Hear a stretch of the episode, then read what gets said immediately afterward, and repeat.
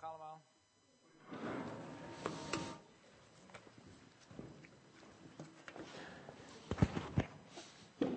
We zitten op de helft. Ik weet niet of u het uh, weet inmiddels. De vakantie is tot de helft. Misschien qua tijd ook wel een beetje.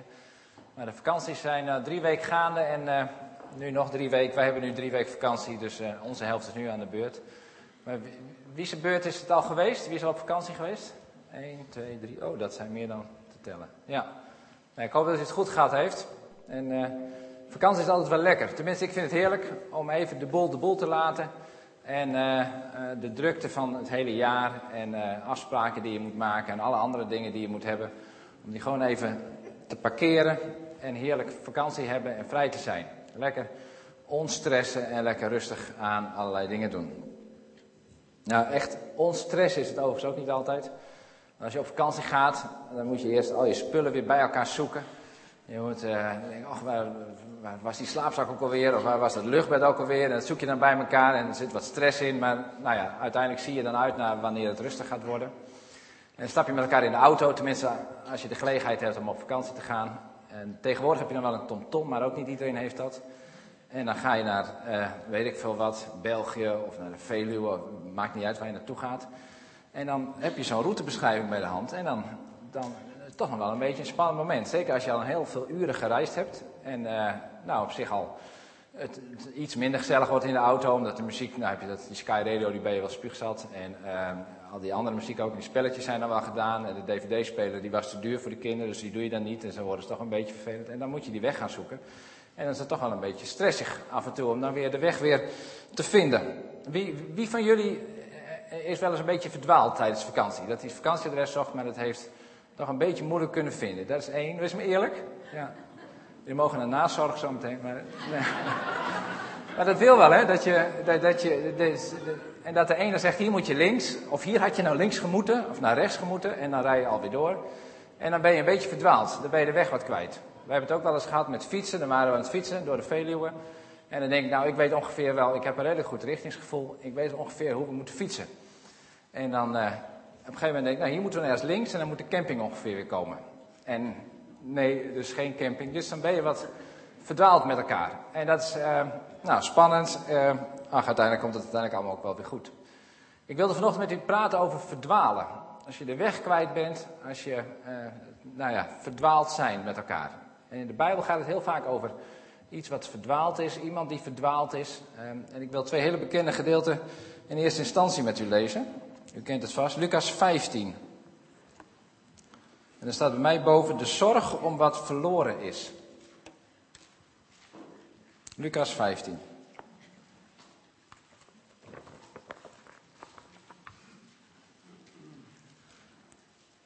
Ik lees eerst tot en met vers 10.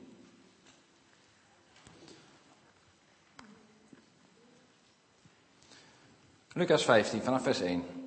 Alle tollenaars en zondaars kwamen hem opzoeken om naar hem te luisteren.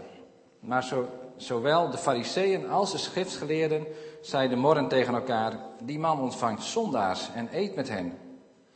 Jezus vertelde hun deze gelijkenis.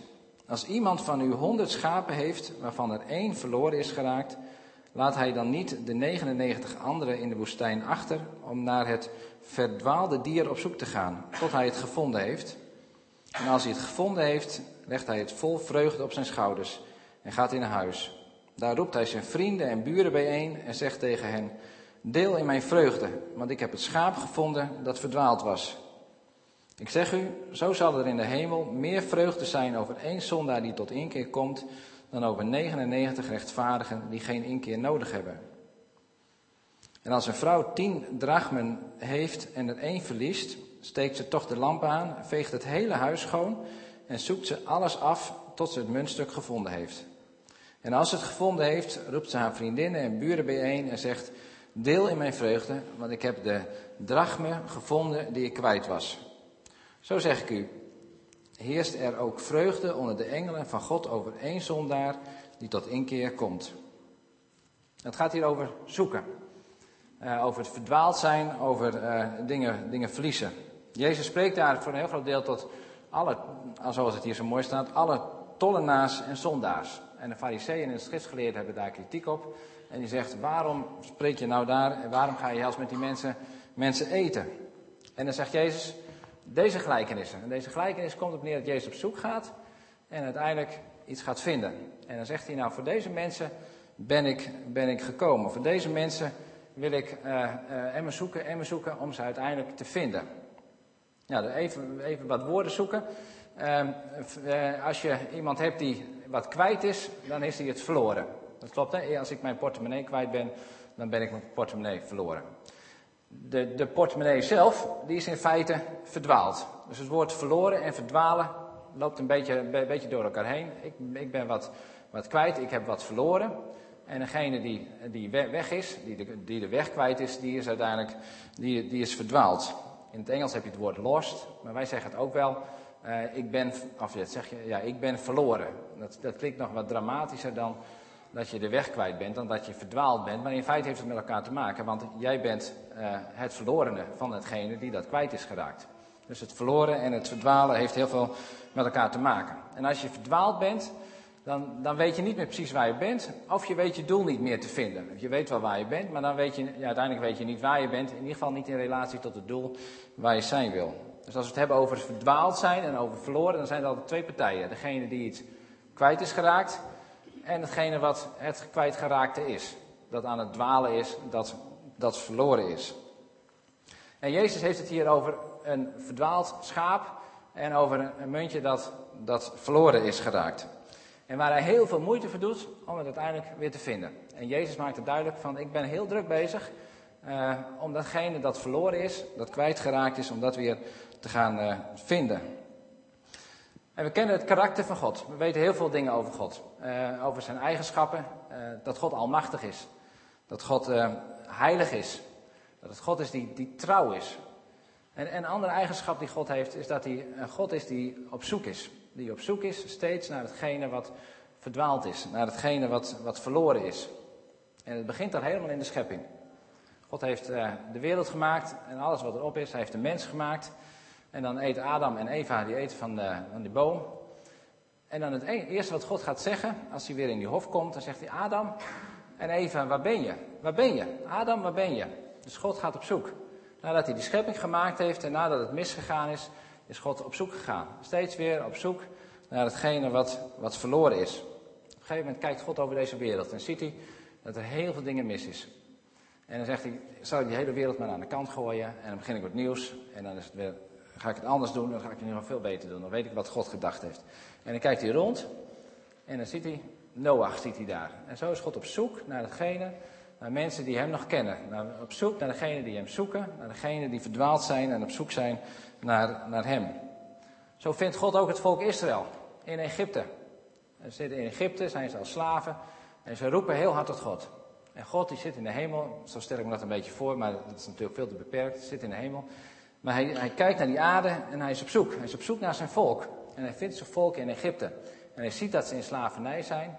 En hij zoekt ze op en hij wil ze weer bijeenbrengen. Hij wil ze weer terugbrengen waar de plek, naar het beloofde land. Naar de plek die hij voor hem heeft gereserveerd. En als het volk daar dan is, dan eren ze hem en prijzen ze hem. Ze zijn geweldig blij.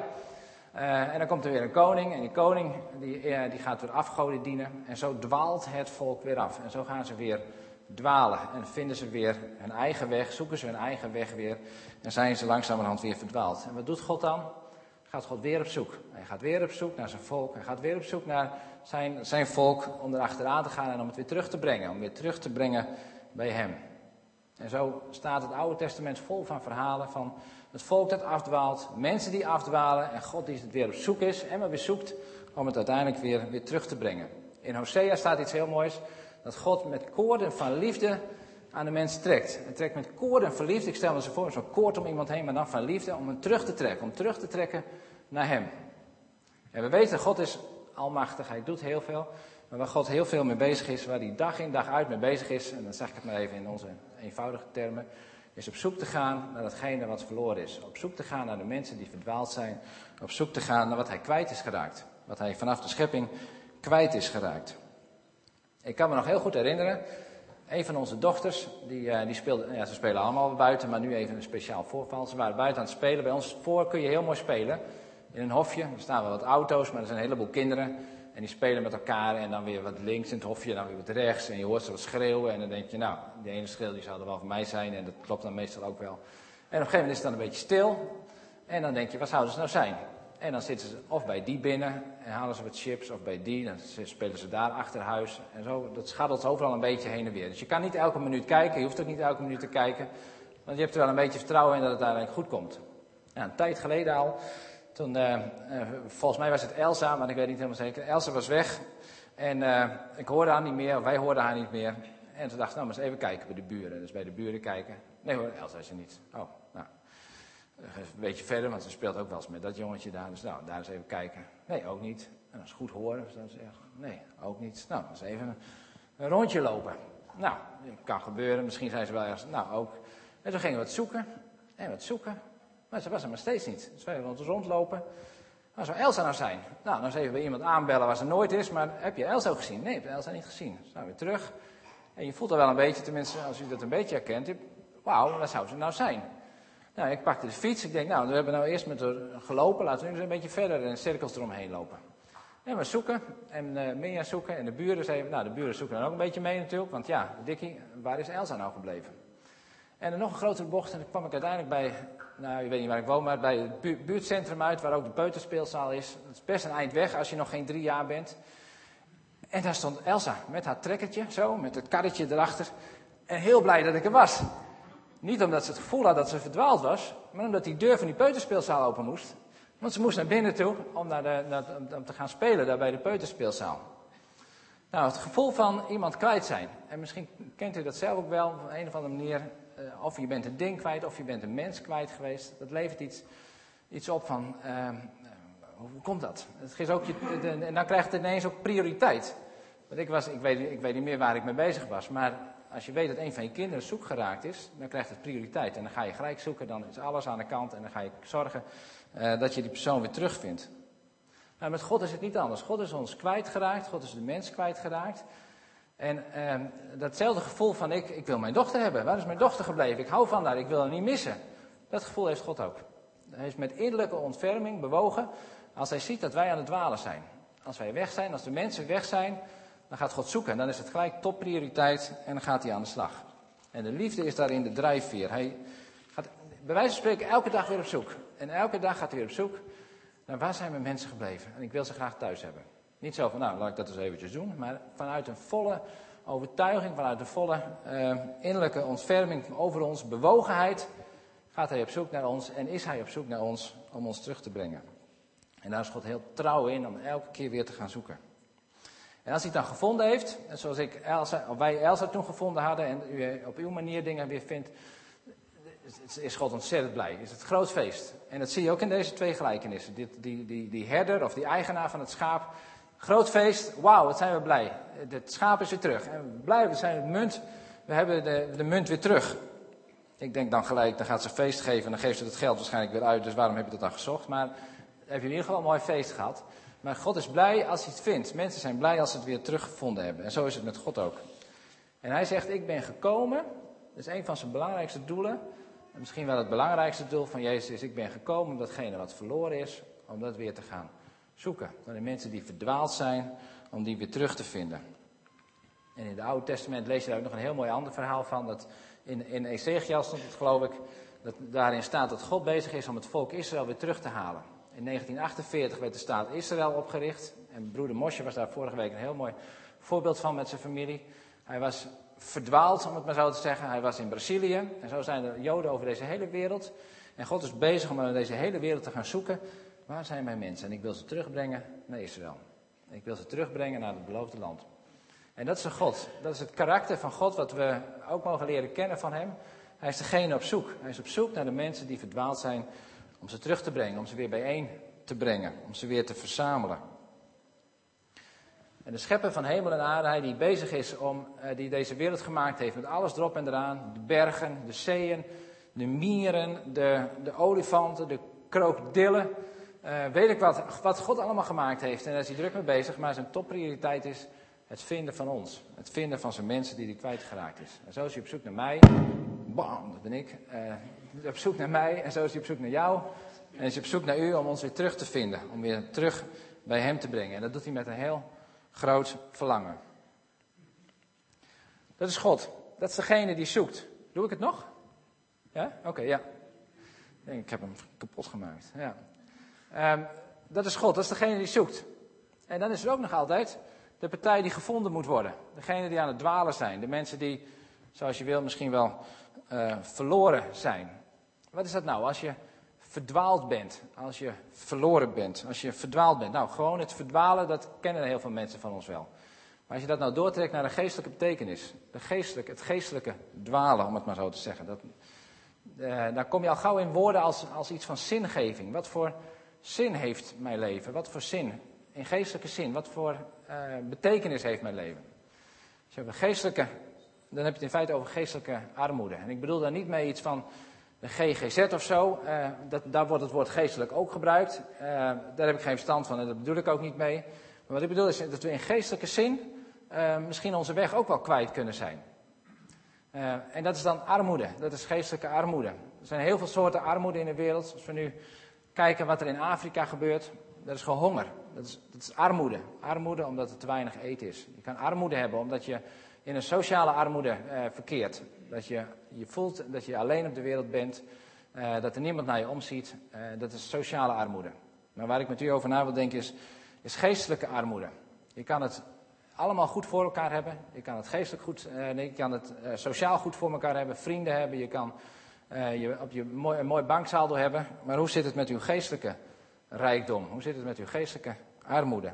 Of bent u daarin ook de weg kwijt? En zijn we daarin uh, zoek geraakt? Zijn we daarin aan het, aan het dwalen? We hebben net het hele mooie lied gezongen. Als een hert dat verlangt naar water. Dat is Psalm 42. En uh, die, psalm, die, die dichter van Psalm 42, die, die zit in het noorden van Israël. En die verlangt ernaar om in, in de tempel te zijn, in, in Jeruzalem. En ik weet niet of hij echt geestelijk uh, de weg kwijt is, want hij weet wel waar hij zijn moet, maar hij kan niet in Jeruzalem komen. En hij zegt, mijn ziel, wat ben je onrustig in mij? Hoop op God. Eigenlijk is hij een beetje aan het zoeken van, hey, waar, waar, waar kan ik het nou werkelijk vinden? En hij weet waar hij het vinden wil, maar de weg er naartoe uh, is er niet. En, en zijn ziel is onrustig. En als we het hebben over dwalende mensen in geestelijke zin, dan is het vaak onze ziel die onrustig is. Dat we overal aan het zoeken zijn, overal aan het zoeken zijn maar het niet, niet kunnen vinden. In het Nieuwe Testament kijkt Jezus op een gegeven moment kijkt hij naar, naar mensen, naar een hele groep mensen die ergens zijn. En ik weet niet hoe dat eruit heeft gezien. En dan wordt Jezus met innerlijke ontferming bewogen. Dat is hetzelfde woord wat we straks ook gaan lezen. Als die, verloren, als die vader zijn verloren zoon weer terugziet. Dan wordt hij met innerlijke ontferming bewogen. En dan ziet hij dat de mensen voortgejaagd en afgemat werden, eh, rondlopen. Als schapen die geen herder hebben. En eigenlijk zegt Jezus, dat zijn, ik zie mensen die ronddwalen.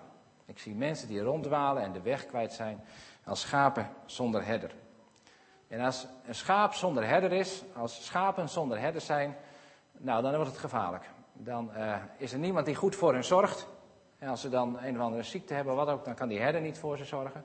Maar ze zijn ook een prooi voor wilde dieren. Dus als je verdwaald bent, als die schapen verdwaald zijn, dan zijn ze uh, vogelvrij verklaard. En ze zijn de weg kwijt, ze weten de weg niet meer terug. Want die herder die weet immers de weg. Ze scharrelen achter de herder aan en de herder die vertelt wel waar ze naartoe moeten. En zo kun je je ook geestelijk voelen. Dat je zegt, uh, in geestelijke zin de weg kwijt zijn. En als je dan de weg kwijt bent, als je de vader kwijt bent, als je bezig bent met vragen van waar, waar leef ik eigenlijk voor? Wat voor zin heeft het dan allemaal? dan zijn dat vragen die je hebt in geestelijke zin. En dan ben je op zoek naar je bestemming. En dat kun je op allerlei verschillende manieren vinden. Um, nou ja, daar zou ik met u nog even het, volgende stukje over willen lezen. Want het hele hoofdstuk gaat over wat verloren is. Het is wel een heel bekend verhaal, maar toch zou ik het met u willen lezen. Lucas 15, vanaf vers 11. Het verhaal van de ja, verloren zoon, zoals we dat uh, noemen. Of de wachtende vader, heb ik ook wel iemand erover horen zeggen. Vervolgens zei hij, dat was Jezus. Iemand had twee zonen. De jongste van hen zei tegen zijn vader: Vader, geef mij het deel van uw bezit waarop ik recht heb. De vader verdeelde zijn vermogen onder hen. Na enkele dagen verzilde de jongste zoon zijn bezit en reisde af naar een ver land, waar hij een losbandig leven leidde en zijn vermogen verkwiste. Toen hij alles had uitgegeven, werd het land getroffen door een zware hongersnood en begon hij gebrek te lijden. Hij vroeg om werk bij een van de inwoners van het land die hem op het veld zijn varkens liet hoeden. Hij had graag zijn maag willen vullen met peulen die de varkens te eten kregen, maar niemand gaf ze hem. Toen kwam hij tot zichzelf en dacht: De dagloners van mijn vader hebben eten in overvloed en ik kom hier om van de honger. Ik zal naar mijn vader gaan en tegen hem zeggen: Vader, ik heb gezondigd tegen de hemel en tegen u. Ik ben het niet meer waard uw zoon genoemd te worden. Behandel mij maar als een van uw dagloners. Hij vertrok meteen en ging op weg naar zijn vader. Zijn vader zag hem in de verte al aankomen. Hij kreeg medelijden en rende op zijn zoon af, viel hem om de hals en kuste hem. Vader, zei zijn zoon tegen hem, ik heb gezondigd tegen de hemel en tegen u. Ik ben het niet meer waard uw zoon genoemd te worden. Maar de vader zei tegen zijn knechten, haal vlug het mooiste gewaad en trek het hem aan. Doe hem een ring aan zijn vinger en geef hem sandalen. Breng het gemeste kalf en slacht het. Laten we eten en feest vieren, want deze zoon van mij was dood en is weer tot leven gekomen. Hij was verloren en is weer gevonden. En ze begonnen feest te vieren. De oudste zoon was op het veld. Toen hij naar huis ging en al dichtbij was, hoorde hij muziek en gedans. Hij riep een van de knechten bij zich en vroeg wat dat te betekenen had. De knecht zei tegen hem: Uw broer is thuisgekomen en uw vader heeft het gemeste kalf geslacht, omdat hij hem gezond en wel heeft teruggekregen. Hij werd woedend en wilde niet naar binnen gaan, maar zijn vader kwam naar buiten en trachtte hem te bedaren. Hij zei tegen zijn vader: Al jarenlang werk ik voor u en nooit ben ik u ongehoorzaam geweest. Als u mij iets opdroeg en u hebt mij zelfs nooit een geitenbokje gegeven om met mijn vrienden feest te vieren. Maar nu die zoon van u is thuisgekomen, die uw vermogen heeft verkwanseld aan de hoeren, hebt u voor hem het gemeste kalf geslacht. Zijn vader zei tegen hem: Mijn zoon, je bent altijd bij me en alles wat van mij is, is van jou. Maar we konden toch niet anders dan feest vieren en blij zijn, want je broer was dood en is weer tot leven gekomen. Hij was verloren en is weer teruggevonden. Nou, een heel bekend beeld, een heel bekend verhaal van de verloren zoon. Zag je in die twee, twee andere verhalen van het schaap en van de penning nog een hele uh, uh, actieve, dat leg ik zo nog even uit, een hele actieve uh, eigenaar of herder die uh, alles gaat uitpluizen en alles gaat zoeken om uiteindelijk te vinden. Hier zie je de vader die, uh, die op uitkijk blijft staan en die, die, die wacht totdat zijn zoon komt. En dat zegt helemaal niks uh, dat, hij, dat hij blijft staan, niks over zijn motivatie. Want de eerste twee verhalen hebben we wel heel duidelijk gehoord dat Gods een heel groot verlangen is om datgene wat verdwaald is, datgene dat verloren is, om terug te hebben. Maar op een of andere manier erkent de vader uh, de, de, de, keuze van zijn zoon. En wat hij kan doen is wachten met een groot verlangen wachten totdat zijn zoon, uh, zoon terug zou komen. Dus de, de innerlijke ontferming, de kracht om het, het verlorene weer te vinden, is hier wel degelijk aanwezig. En je vindt hier eigenlijk drie dwalende mensen. Drie typen dwalende mensen.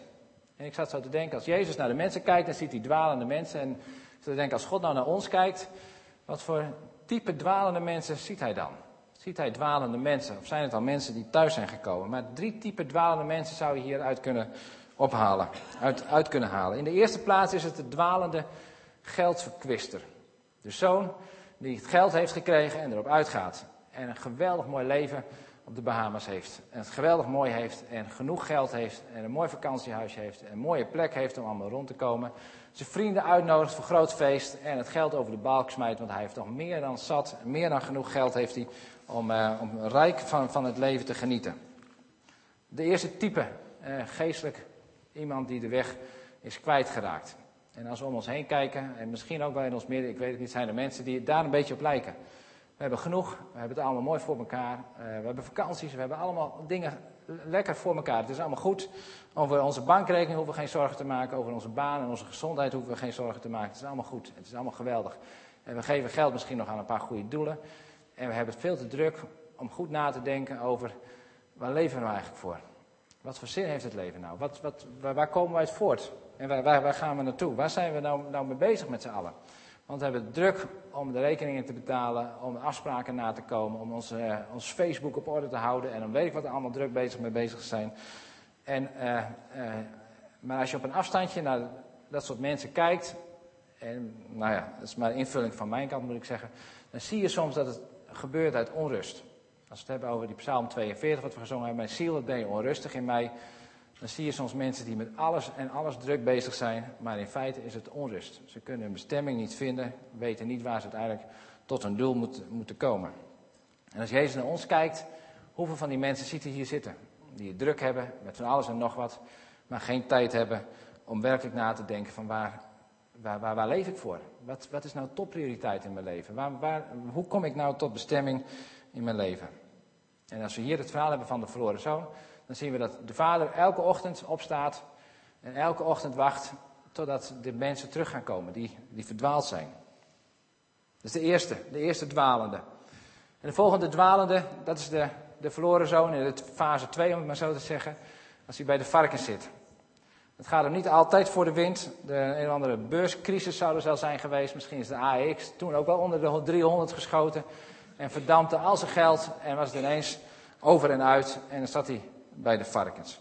En het kan zomaar van het ene moment op het andere moment gebeuren. Ik las vorige week een verhaal in een krant van een man, uh, die was directeur van een, uh, van een bouwbedrijf in Bolsward. En hij had 99 jaar, was dat bouwbedrijf was er al. En het jaar 99 ging het failliet. Door alle malaise in de bouw.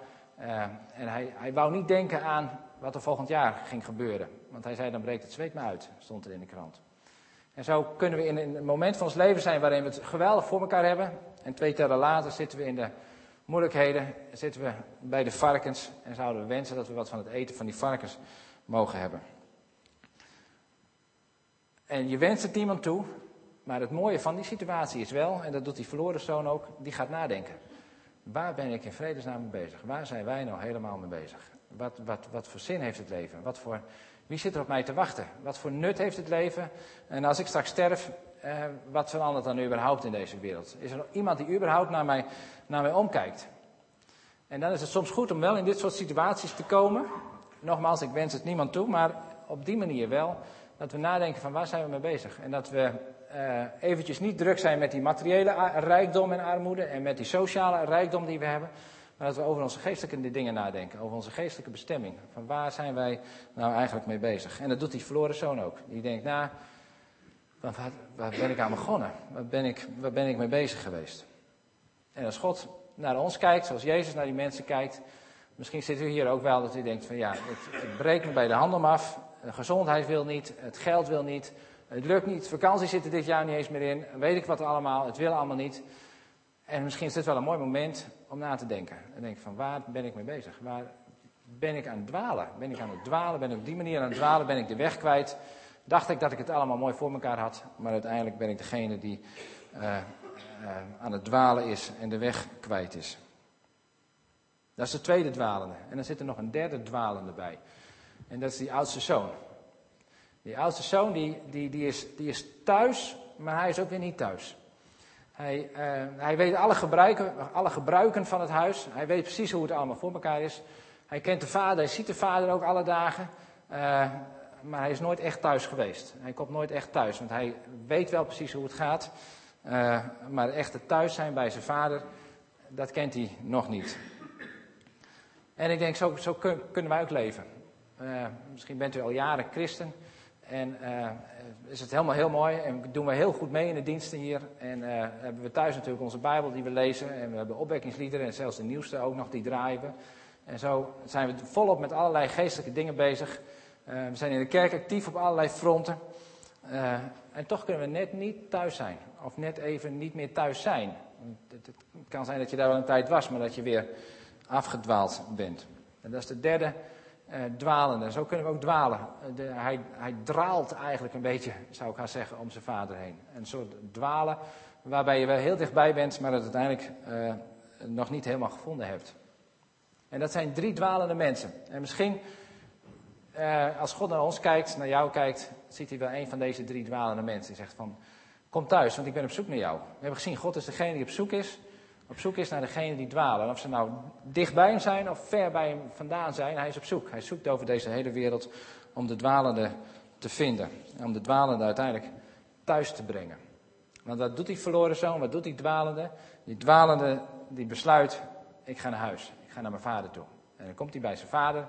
En die heeft een hele speech voorbereid. Uh, maar zijn vader heeft daar lak aan.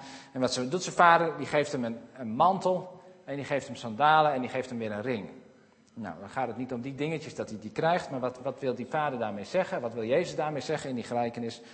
Hij geeft hem de mantel. En in die mantel geeft hij het beeld weer van: uh, je, ik, je krijgt weer status van mij. Je krijgt van mij weer de status als, als zoonschap. Je mag weer bij me horen. Je bent weer waardig. Dus sandalen geeft hij. Uh, uh, vroeger was het zo dat de, de, slaven die hadden geen sandalen. Arme mensen hadden geen sandalen. Maar als je sandalen had, dan, dan had je weer het aanzien. Dan, dan, dan was je vrije man. Dan was je niet een slaaf, maar dan was je vrije man. En dat wil God duidelijk maken. Van, je mag weer helemaal bij me horen. Je bent weer een zoon van mij. Je, bent geen, je wordt geen knecht van mij. Nee, je wordt een zoon, je wordt een kind van mij. En je krijgt een ring weer om je vingers. En wat deden ze met die ring? Daar konden ze de, de afspraken mee, mee verzegelen. Dat ze weer zeggen van, nou, de afspraken die ik maak, die maak ik namens het huis. Nou, allemaal mooie beelden. Maar wat er uiteindelijk gebeurt, is dat die zoon, die komt weer terug bij zijn vader. Bij, komt weer terug bij zijn roots. En hij wordt door zijn vader weer in ere hersteld. En hij komt weer terug en hij wordt weer niet een knecht, maar hij wordt een zoon. Van, hij mag weer terug worden bij die zoon. Hij, hij komt weer terug bij de roots waar hij vandaan komt. En dan zegt die vader, hij was verdwaald, hij was verloren, maar ik heb hem weer gevonden. En dan komt er nog een ander beeld bij. Hij was dood en hij is weer levend geworden. Dus met andere woorden, Jezus zegt dat dwalen, dat geestelijk dwalen en weer thuiskomen, dat is voor mij net zo belangrijk als het verschil tussen leven en dood. Dus het is niet zomaar even, nou het is weer leuk en aardig, hij is er weer. Nee, het is het verschil tussen leven en dood. Als wij bij de Vader terugkomen, dan is dat het verschil tussen leven en dood. En dan mogen we weer een relatie met hem aangaan. En uh, dan zijn we weer in ere hersteld als kind van hem. En ik moest even denken, wij, wij hebben allemaal heel veel relaties. Uh, relatie tot uw buren, relatie tot nou, mensen op uw werk misschien, uh, waar u dan ook maar bent, op school. Facebook tegenwoordig heb je een heleboel, vrienden zelfs, hè? allemaal vrienden. Ik heb allemaal vrienden op Facebook die ik niet ken, maar het zijn allemaal vrienden, het is allemaal geweldig. En zo kun je ook zeggen, God is, ik heb een relatie met God, hij is een vriend van mij. Maar hij is niet zo'n vriend als als die je bij Facebook hebt of zo. Of de buurman die je hebt, of je buurjongetje. Hij is mijn, Jezus is mijn vriend, zeggen mensen ook wel. Er zit iets heel moois in, maar de werkelijkheid is veel, veel dieper. Als we een relatie met God hebben, en dat vind ik het mooie van dit verhaal, is dat we niet zomaar weer een relatie erbij hebben, maar dat we teruggaan naar onze roots. Dat we teruggaan naar daar waar we werkelijk horen, daar waar we thuis horen. En dat is een heel ander soort, soort, uh, soort relatie. En ik denk dat er zit een heel geheim in in dit verhaal. Dat we teruggezet worden, teruggeplaatst worden als als zoon, als dochter van God. Daar waar het begonnen is, bij de schepper, waar God bezig was om, eh, waar God de mens gemaakt heeft, in relatie met hem, zijn wij afgedwaald en God is voortdurend op zoek om ons weer terug te brengen in die relatie met hem. En daarom komen we niet zomaar in een huis binnen waar een, uh, een man is die eh, ons zijn vader noemt, maar daarin komen we thuis, op de plek waar we, waar we thuis horen. En als je het hebt over geestelijke armoede, en uh, geestelijk rijkdom, zo moet ik het eigenlijk zeggen, dan is het dat je weer terugkomt bij vader thuis. De plek waar je, waar je hoort. We hebben vakantietijd. En als je op vakantie bent, dan is het geweldig om met je tent of caravan of waar, wat je dan ook maar hebt op pad te gaan. En te genieten van, van al die dingen. Maar wat is het ook heerlijk om weer naar huis te gaan, om weer thuis te zijn. En dan kom je thuis en dan ruik je weer ja, dit is mijn huis. En dan zit je op de bank en dan, dan, dan geniet je weer van het heerlijke. Die mensen die nu in Ghana zijn, die vinden het daar geweldig, schrijven ze. En dat, dat hebben ze ook vast. Ze hebben daar een mooi onderkomen. Ze hebben zelfs nog een beetje een luxe hotelletje waar ze zitten, waar je kan poolbiljarten en zo. Nou, Ghana, en dat is allemaal mooi. Uh, maar het wordt ook afzien, want het is warm daar. En uh, ze gaan van de ene plek naar de andere plek. En reken maar dat ze de laatste dag een heel dubbel gevoel hebben. Het gevoel van, wauw, wat is het hier mooi, wat hebben we een mooie groep met elkaar. Maar wat wil ik ook graag naar huis. En dan gaan ze vliegen en dan moeten ze weer met de trein terug of weet ik wat. En dan kom je thuis en dan zit die bank zo heerlijk en dan is die douche ook heerlijk. Dat je, en dan zit er heerlijk 15 graden en regen en dan denk je, wauw, ik ben weer thuis. Het is helemaal mooi. Nou, thuiskomen. Als we, als we geestelijk aan het, aan het dwalen zijn, als we de weg kwijt zijn, dan wandelen we niet zomaar een huis binnen, maar dan wandelen we bij ons thuis binnen, bij ons huis binnen. En dan staat de vader daar met open armen op ons te wachten. En je zegt, wat fijn dat je er bent, want ik heb al naar je verlangd dat je thuis zou komen. Je weet nog waar je slaapkamer is, hè? het staat nog klaar. Het is jouw plek, het is jouw plek en je mag, je mag er zijn. Oost-West, thuis-best. En, en, en, dat is wat Jezus, Jezus bedoelt in dit hoofdstuk met dit verhaal. Van ik ben op zoek, ik ben voortdurend op zoek naar degenen die, die verdwaald zijn, degenen die de weg zijn kwijtgeraakt. En misschien zegt u wel van, uh, ik ben helemaal geen dwalende. Ik heb Jezus lang gevonden en al lang in mijn hart aangenomen. Uh, het is leuk dat je zo'n verhaal houdt, maar houd het maar buiten. Want hier zitten de mensen die, uh, die het al gevonden hebben. En dat hoop ik dat dat zo is. Dan, dan heb ik u vanochtend vermoeid. Of, nou ja, dan heeft, heeft u een drie kwartier ook wat, een verhaal gehoord. Laat ik, niet, ik het maar zo zeggen. Maar als ik naar mijn eigen leven kijk, dan denk ik van ja, ik heb mijn thuis gevonden. Maar ehm, als ik ook weer terugkijk, dan denk ik, ik ben ook zo makkelijk weer aan het dwalen, aan het afdwalen. Dat ik de weg weer kwijt ben. En dan ben ik druk bezig met allemaal mooie en belangrijke en goede dingen. Ehm, maar als ik stil word in de vakantie en eens even terugkijk, dan denk ik van ja, wat ben ik nog makkelijk weer aan het afdwalen. Wat ben ik toch weer aan het dwalen geweest. En dan ben ik blij dat God op zoek is. Op zoek naar mij en op zoek is naar u en naar jou. Zeggen we, ik, ik wacht op je elke ochtend weer. En daar ben ik trouw in, iedere dag weer. En dan wil ik je terugvinden weer thuis. En ik wil weer dat je thuis komt. Zacchaeus is ook eentje die op zoek is. En, en, en Jezus voelt dat aan. Hij voelt het aan. Hij zit verstopt in de boom. Maar hij weet dat er iemand is die op zoek is. Want aan het eind zegt Jezus, hij was verloren en ik heb hem weer gevonden. En als we die ontmoeting met God hebben, als we weer thuis zijn, dan zie je aan het verhaal van Zacchaeus ook, dan vindt er een hele omkeer in ons denken plaats. Dan vindt er een hele omkeer in ons leven plaats. Dan gaan we niet meer willen hebben, maar dan willen we uitdelen. Dan willen we voor de ander zijn. En ik wens ons toe dat we hier als open thuis een plek zijn waarin, uh, waarin mensen God kunnen ontmoeten. Waarin um, mensen die geestelijk op zoek zijn en waar we zelf in een periodes van ons leven ook weer op zoek zijn, dat we dat hier kunnen vinden.